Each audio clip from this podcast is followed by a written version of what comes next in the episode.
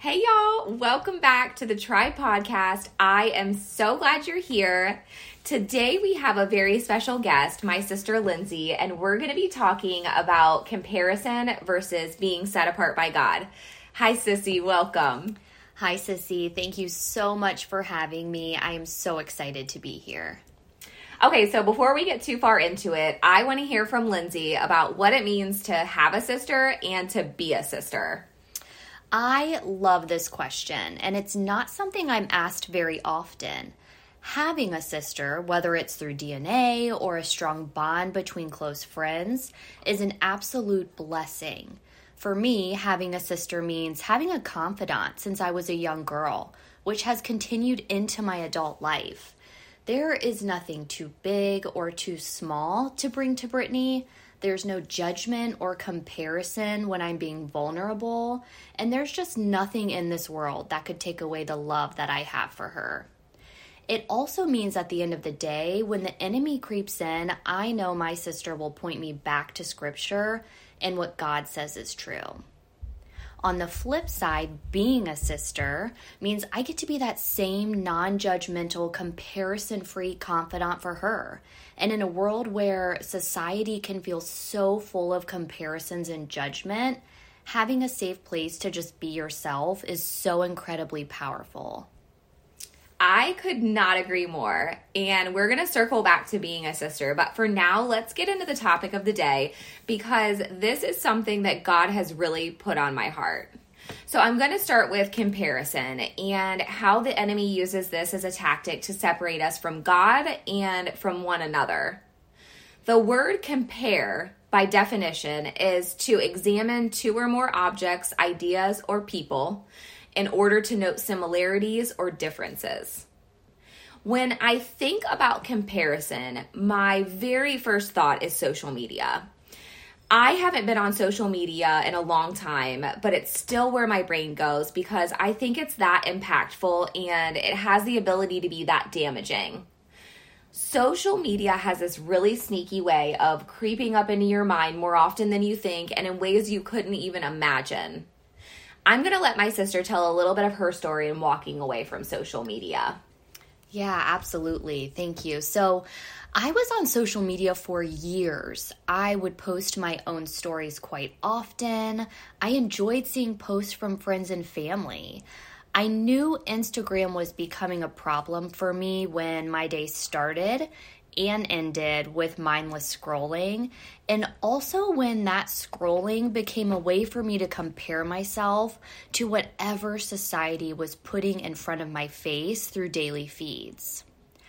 I started to pray for a few weeks, asking God to help me with three things self control, to simply limit my daily time on social media, grace for being so hard on myself, and a loving reminder of whose child I truly am. I spent those few weeks focusing less on social media and on the more important things in life actual human interaction with my loved ones.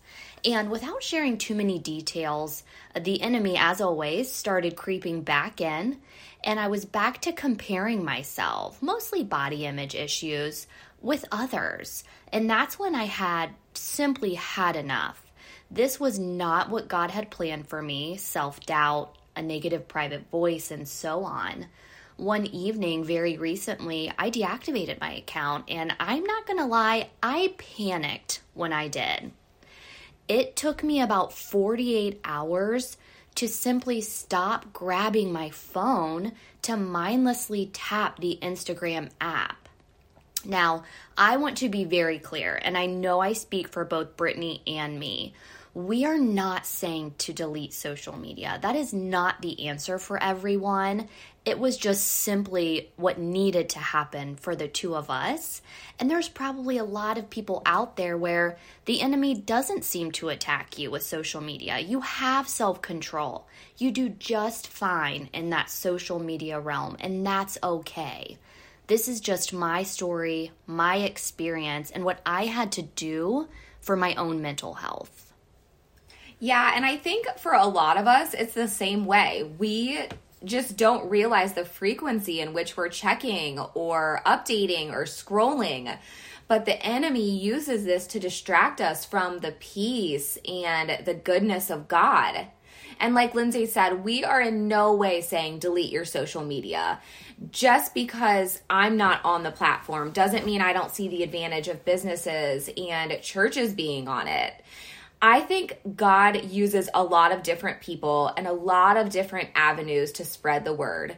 For me, it's just a very personal choice in being intentional about what I expose myself to. And because it's working, I'm going to continue to abide in where God wants me to be for this season.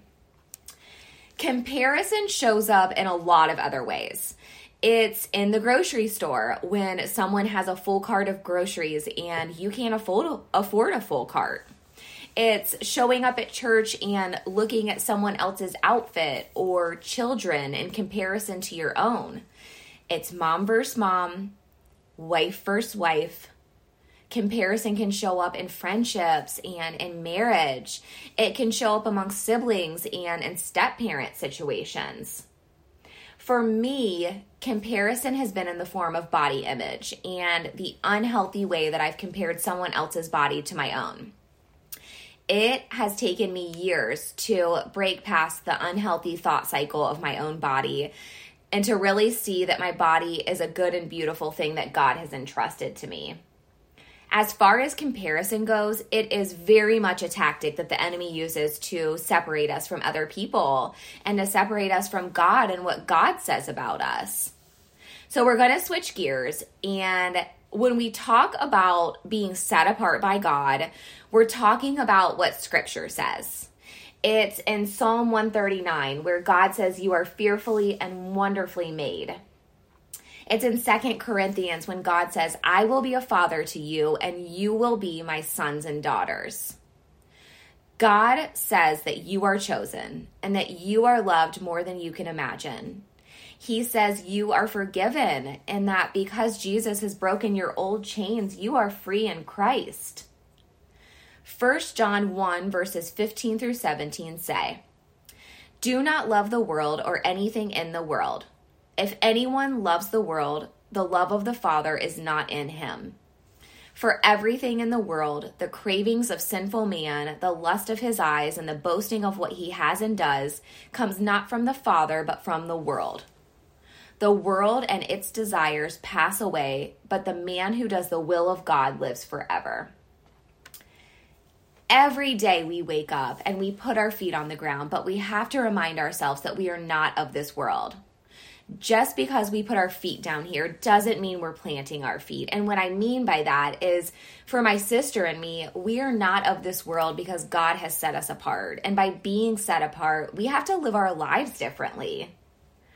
Living set apart for us means taking up the cross and walking away from anything that distracts us from the love of God. Because our hope is in heaven, we put our stake in the ground. We choose to live life alongside other believers and we live differently. Having a tribe means surrounding ourselves with people that love the Lord. And for us, it's our women's Bible study, our family, and our church. I'm going to share a really cool story about baptism and being made new. Try not to cry, sissy, because I know this story is just as emotional for you as it is for me. Our middle children, so my son and Lindsay's daughter, accepted Christ into their lives within just a couple of weeks of each other. Last summer, they both decided to be baptized. And I don't know about you, but for me, baptism in general is one of those experiences where even when you don't know the person being baptized, it's an emotional experience.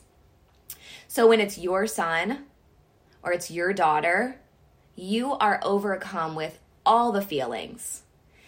It is so humbling to see little kids at the front of the church accepting Jesus because, as parents, we know that making this choice is going to completely change the trajectory of their lives. Lindsay and I had a ton of tissues between the two of us, and we stood together in the front row while Mason and Emery were baptized at our church. There was music playing and a pastoral staff that prayed over our kids. I remember just weeping from all of the emotions swirling around us. And when our kids went under the water and came back up, dead to sin and alive in Christ, I cheered like I've never cheered before. While our kids were getting out of the pool, I walked over to my sister and hugged her, and I will never forget that hug. This was a hug that symbolized everything our parents had cultivated in us and the work that the Lord was continuing to do in our lives. That day will continue to be one of the proudest moments of my life. I want y'all to hear a little bit from my sister and how she felt during this baptism experience. That was so well said, Sissy. That day will forever be one of the most glorious days for our two families. And while we cheered, cried, and there was absolutely a party in heaven, I also want to make sure that every listener right now knows that it doesn't mean that we've done everything right. Parenting is so very hard. There are days where my kids know exactly how to give me another gray hair. There are days where I fall short, lose my temper, raise my voice, feel too exhausted to read before bed. But for all of the times where I feel like a less than parent, there's so much value in pausing to celebrate the wins, even if the wins only come every now and then. And that's what this baptism day was for us as moms. It was a win because hell lost another one and our kids were saved. And I will absolutely cherish that day for as long as I live. I cannot think of a better example of being set apart than our kids being unashamed to stand up before their church, their family, and their friends and say, I am a son and I am a daughter of the one true King. And I want everyone to know because I'm not ashamed. You know, as I sit here with my sister and we share a little bit about our journey and how we're living intentionally, yes, she's my sister. And yes, we're walking alongside each other. But Lindsay is more than a biological sister, she is a sister in Christ. And having a sister in Christ means I will always have someone that will point me to Jesus. There is not a day or a night or a season that I've experienced where Lindsay hasn't cheered me on. Having a sister in Christ also means raising our kids together.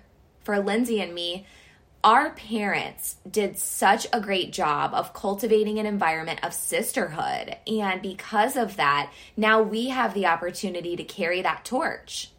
So not only are we best friends, we're raising our kids to be best friends, to know and to love Jesus and to recognize the importance of having a family that will always stick by their side. For those of you listening today, you might not have a true biological sister. You might not even have a sister in Christ yet. But my prayer for you today is that you continue taking steps to find a couple of sisters in Christ and put the effort in, go first, be intentional, and then add these women to your tribe. Because if you believe that the word of God is true and that you have indeed been set apart, these sisters will be the ones that point you to Jesus. They will walk through the peaks and the valleys of life with you, and they will love you the way that Jesus does. I pray that the voice of God is louder than the voice of the enemy, and that you would be so deeply rooted in who God says you are that you have no time to hear anything else. Sissy, thank you so much for joining me today. You know you mean the world to me, and I love you more than anything. I cannot think of a better place to be this morning than sharing our story and the gospel of Jesus Christ with others who need encouraged and loved on. Thanks for having me, Sissy.